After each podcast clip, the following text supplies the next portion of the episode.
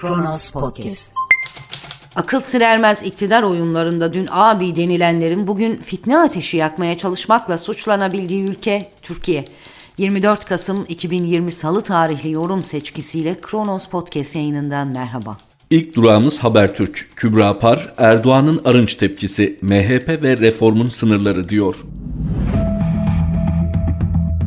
AK Parti'de Osman Kavala'nın ve hatta Selahattin Demirtaş'ın ahim ve AYM kararlarına rağmen tahliye edilmemesini içine sindiremeyen pek çok isim var. Demokrat AK Partililer diyebileceğimiz bu kanat 2013'te başlayıp 2016'dan sonra hız kazanan güvenlikçi baskı ortamından da memnun değil. Berat Albayrak'ın istifası ve ardından başlayan reform söylemi bu açıdan parti içinde bir heyecan dalgası yarattı. Fakat Bülent Arınç'ın ve Cemil Çiçek'in üst üste gelen açıklamaları karşısında karşısında o ne güzel ne doğru söyledi demediler. Aksine eyvah kriz çıkacak şimdi zamanı değildi tepkisi verdiler. Hatta bu durumu sabotaj olarak nitelendirenler bile oldu. Çünkü otobanda hızla giden bir aracın aniden direksiyon kırmasının kazaya yol açacağını, önce sinyal verip yolun ve havanın durumuna göre şerit değiştirmenin sağlıklı olacağını biliyorlardı. Nitekim MHP özellikle Arınç'ın Demirtaş'a ilişkin sözlerinden rahatsız oldu ve bunu ittifak ortağına açık biçimde iletti. Öte yandan Devlet Bahçeli'nin Alaaddin Çakıcı'ya verdiği desteğin Cumhurbaşkanı olmasa bile etrafındaki isimleri huzursuz ettiği sır değil. Bu seferlik Cumhur İttifakı'nın aracı devrilmedi belki ama bir sarsıntı yaşadığı kesin. Erdoğan dünkü açıklamalarıyla bu sarsıntıyı durdurdu. AK Parti'nin MHP ile ittifakı yakın zamanda bozacağını düşünenler hem Erdoğan'ı hiç tanımıyor hem de Cumhur İttifakı'nın ülkede sosyolojik bir değişim yarattığını, milliyetçi batı karşıtı dalganın ciddi oranda alıcı bulduğunu unutuyor. Reform yapılacaksa Erdoğan bunu MHP'ye rağmen değil, Bahçeli'yi de ikna ve teşvik ederek yapacaktır. Reformun sınırlarını şüphesiz Bahçeli belirleyecektir. Son 7 yılda oluşan paradigmanın 7 günde değişeceğini, birdenbire çok özgür, çok demokratik bir ülkeye dönüşeceğimizi düşünmek saflık olur. Bu arada Arınç'ın daha önceki birkaç çıkışı daha kriz yaratmış ama durum idare edilmişti. Bu sefer Cumhurbaşkanlığı İstişare Kurulu'ndaki görevine son verilirse hiç kimse için sürpriz olmayacak. Kübra Par'ın satırlarını aktardığımız Habertürk'ten sonra Yetkin Report'tayız. Murat Yetkin de mesele sadece Arınç değil ki Erdoğan vesayet altında diyor. Arınç Erdoğan'la görüşmek istiyormuş. Ondan sonra karar verecekmiş istifa edip etmeyeceğini Murat Çelik'in haberiyle öğrendik. Cumhurbaşkanı Tayyip Erdoğan'ın Yüksek İstişare Kurulu üyesi Bülent Arınç medya üzerinden bir randevu istiyor diye düşündüm ilk anda. Sonra acaba medyadaki havadan etkilenip Erdoğan'ın lafını üzerine mi aldı diye sordum kendime. Çünkü Erdoğan geçmişte birlikte çalışmış olsak da diyordu. Oysa Arınç hala Beştepe bordrosunda hala birlikte çalışıyorlar. Erdoğan pek hala geçmişte birlikte çalıştığı Deva Partisi lideri Ali Babacan ya da Gelecek Partisi lideri Ahmet Davutoğlu'nu da kastetmiş olabilirdi reform söyleminden fitne çıkarmakla. Bakarsınız beni kastetmemiş ya da onu kastetmedim türünden bir medya yanlış anlamış açıklaması gelebilir. Öte yandan gazeteci İsmail Saymaz'ın Kübra Par'ın programında konuştuğu üst düzey bir MHP'linin sonunda Arınç'ın koruması artık kalktı, bileti kesildi dediğini aktarması var. Acaba MHP lideri Devlet Bahçeli Erdoğan'ın son anda Arınç'a koruma vermesini engellemeye mi çalışıyor? Bu gelişmeler aslında meselenin sadece Arınç olmadığını gösteriyor. Erdoğan bütün siyaset çizgisini vesayetlere karşı olma üzerine kurmuş bir lider. Askerin, üniversitenin, yargının, bürokrasinin ya da faiz lobisinin vesayetini yıkma hedefi gizli saklı değil. Ama gelinen aşamada Erdoğan'ın MHP lideri Devlet Bahçeli'nin vesayeti altında olduğu yolunda güçlü izlenim var. İyi Parti lideri Meral Akşener, Alaaddin Çakıcı, CHP lideri Kemal Kılıçdaroğlu'na ağır hakaretlerle saldırıp Bahçeli de Çakıcı'ya sahip çıktığında Bahçeli'nin asıl hedefi Erdoğan, reform istemiyor demişti. Gelişmeler doğruluyor sanki. Bahçeli Erdoğan'ın reform derken göstermelik pansuman önlemlerini kastettiğinden emin olmak istiyor. Çünkü Bahçeli Cumhurbaşkanlığı hükümet sisteminde en küçük değişiklik olmasını istemiyor. Bu sisteme Erdoğan'dan fazla sahip çıkıyor. Çünkü Erdoğan'ın iktidarda kalmak için belki Cumhurbaşkanlığı hükümet sistemini fazla değiştirmeden Bahçelisiz senaryo seçenekleri var. Ama Bahçeli hiçbir sorumluluk almadan fiili iktidar ortağı olmak için Erdoğan'a mecbur. Erdoğan'ın görmek istemediği bu. Erdoğan reform havasına dönüp Arınç da bu çerçevede iki yasak ismi Osman Kavala ve Selahattin Demirtaş'ı telaffuz edince MHP'de endişe arttı belli ki. Eğer Arınç meselesi Arınç'ın kalmasıyla sonuçlanmazsa bu rahatsızlık artacaktır. Çünkü artık alternatifleri var ve oralara gidip %50 artı bir sistemi sayesinde pekala Erdoğan'a iktidar ortağı olabilir, unvan alabilirler. Erdoğan'ın yeniden Avrupa söylemine dönmesi bir zorunluluktan kaynaklanıyor ama sorun sadece ekonomide değil. Sorun siyaset ve ekonomideki tıkanıklık hali ve yönetimin tıkanıklığı aşma çabalarında savrulma. Bu savrulma kendisini ortalığı kasıp kavurmaya başlayan koronavirüsle mücadelede de gösteriyor. Hükümet katı önlemler almaktan acizini ifade ediyor aslında meseleyi sadece maskeye bağlarken belli ki birileri Cumhurbaşkanını ekonomi, yargı ve idarede reformlar gerektiğini ikna etmiş ama artık ortada bir inandırıcılık sorunu var. Erdoğan yerimiz Avrupa'da diyor ama Avrupa Türkiye'yi nerede görüyor? Neticede Türkiye Avrupa Birliği'ne katılmak istiyor. Avrupa Birliği Türkiye'ye değil. Evet bu noktaya gelmemizde Avrupa Birliği liderlerinin siyasi miyopluğu, ön yargılı popülizmi de rol oynadı. Kimse masum değil. Ama bu noktadan asıl çıkış arayan Erdoğan. Erdoğan'ın sözünü ettiği yargı reformunun taslağı bir ölçü olacak. Reform yine hakim ve savcıların özlük hakları filan olacaksa yıllarca tutuklu devam eden yargılamalar her muhalif sesin Avrasya otokrasilerinde olduğu gibi terörist ya da casus diye suçlanması devam edecekse ekonomide ciddi reform ihtimalini de unutun Avrupa Birliği ile yumuşamayı da. İşte o nedenle Erdoğan'ın işi zor. Çünkü sadece MHP'yi suçlamayalım. İktidar paydaşları artık belediye kaynaklarını kullanamayan çıkar grupları dahil reform filan istemiyor. Çarklar eskisi gibi dönmeye devam etsin istiyor. İşte bu yüzden mesele sadece arınç değil. Murat Yetkin'in satırlarıydı. Yetkin Report'tan Independent Türkçe'ye geçiyoruz. Siyasette olan biten siyasette kalmıyor. İdarecilerin tercihleri hayata doğrudan yansıyor. Virüsü fırsata çevirmekten söz ediyor Hakan Gülseven. 1500 lira emekli maaşı alan bir vatandaşa 3150 lira sokağa çıkma cezası yazarsanız bu ayıptır, günahtır. Her şeyden önemlisi insafsızlık ve vicdansızlıktır. Bu ceza cezayı kestiğiniz vatandaşı açlığa mahkum etmek anlamına gelir. Evet kolluk kuvvetleri ellerine koçanları almış vaziyette yollarda vatandaşı durdurup ceza kesiyor.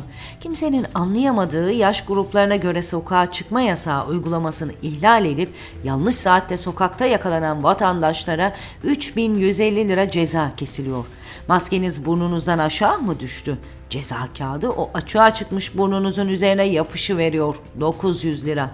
Grip aşısı ya da Covid-19 testi için devlete ulaşmaya çabalarken telef olan vatandaşa devlet ceza biçiminde anında ulaşıyor. Öyle böyle değil, milyarlarca liradan söz ediyoruz. 2020'nin Ocak-Ekim döneminde yani bu yılın ilk 10 ayında bütçedeki idari para cezası gelirleri 7.2 milyar lira olmuş. Geçen yılın aynı dönemine göre neredeyse %50 artmış. İdari para cezalarının yanına diğer para cezalarını da eklediğimizde bütçedeki ceza geliri 13 milyar lirayı buluyor. Öyle anlaşılıyor ki hükümet bütçe açığını kapamak için cezaya yüklenmeye başlamış. Virüs salgını fırsata çevrilmiş. Bir tür ceza ekonomisi işlemeye başlamış. Ortalama vatandaşa vaat edilen ücretsiz maske ve kolonya unutuldu gitti. Salgının başlarında kısa mesajla vatandaşa IBAN numarası yollayıp para isteyen hükümet umduğunu bulamayınca bu sefer ceza yağdırmaya başladılar. Gönüllü vermiyorsanız cezayla almasını bilirler. Attığımız her adımda, yaptığımız her alışta, her verişte vergi ödüyoruz yetmiyor. Artık bilim kurgu filmlerindeki gibi köşeyi döndüğümüzde ceza ağına düşüveriyoruz. Hem virüsten hem devletten kaçmaya başlıyoruz. Bu ceza işinin salgınla mücadele maksadının ötesinde bir gelir kapısı haline getirildiğini ilkokul talebeleri bile anlayabilir salgınla mücadele için en az iki hafta ideal olarak da bir ay tam bir eve kapanma uygulamak gerektiği bütün bir bilim aleminin ortak görüşü. O halde salgınla mücadele etmek isteyen bir hükümetten önce bu eve kapanma sorununu çözmesi beklenir. Oysa bizde akıl sınırlarını zorlayan uygulamalarla sadece bütçedeki delikler yamanmaya çalışılıyor. Kimse salgınla uğraşmıyor. Salgın bahanesiyle haraç toplanıyor. Bunun başka bir açıklaması yok. Yaş gruplarına göre çeşit çeşit cezamız var. Evet, akıl sınırları zorlanıyor. Çünkü aslında yaş gruplarına göre eve kapanan da yok. Çocuklara belli saatler dışında sokağa çıkmak yasak ama çocuk işçiler alacak karanlıkta yollara düşüyor, akşam karanlığında evlerine dönüyor. İşçiler fabrikalarda, maden ocaklarında dip dibe çalışıyor. Evlerine döndüklerinde yaşlı ana babalarıyla aynı sofralara oturuyorlar. Hükümet bu konuda hiçbir sıkıntı duymuyor. Ama maazallah o ana babalar kendi sokağa çıkamama saatlerini yanlış anlamışsa sokaktan eve ceza makbuzuyla dönüyor. Neymiş? Salgınla mücadeleymiş. Salgın bahane, milyonlar milyarlar şahane. Peki salgınla mücadele konusunda hiçbir ciddi adım atamayan ve vatandaşı insafsız cezalarla muhatap eden hükümet ekonomik yıkımla ilgili ne yapıyor? Hiçbir şey yanlış saatte sokakta gezen emekliye maaşının iki katı ceza kesen ve o parayı bütçeye aktaran hükümetin merkezi Cumhurbaşkanlığı Külliyesi aynı bütçeden günde 11 milyon lira tüketmeyi sürdürüyor. Yetmiyor, Kıbrıs'a 5 uçak kaldırıyor, cümbür cemaat piknik yapılıyor. Muhtemelen menüde hala envai çeşit egzotik meyveden ejderha nektarları da var. Her seferinde bir benzin istasyonu yutan o konvoylar her biri milyonluk o makam araçları. Bunlar hep o bütçeden. Bütçe garibana kesilen vergilerden, cezalardan. İşte böyle böyle yerin yedi kat dibine sürükleniyoruz.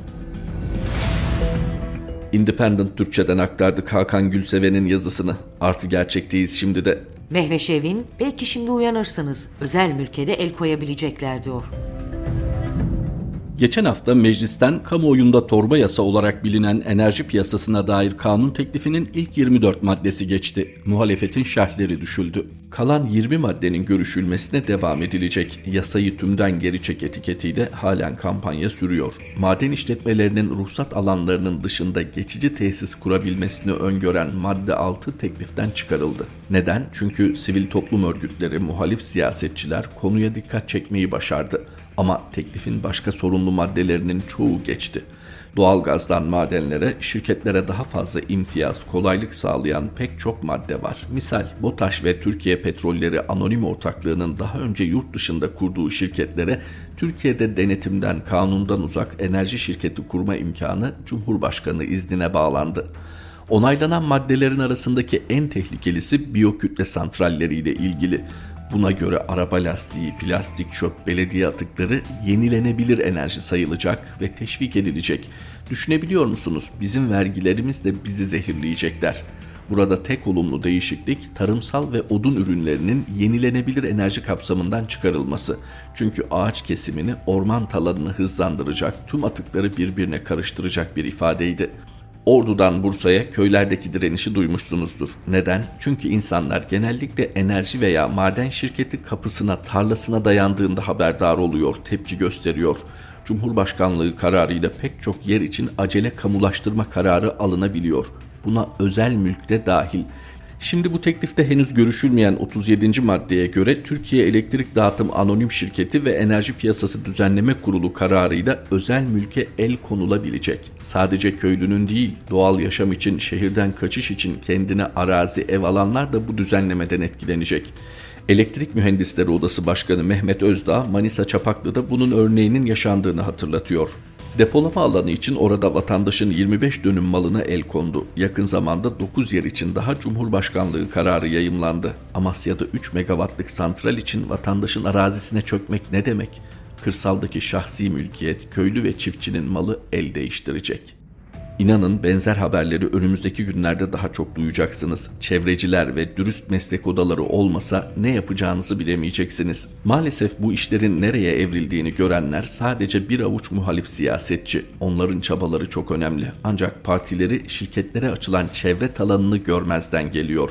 Oysa yakın gelecekte başka bir şey konuşamaz hale geleceğiz.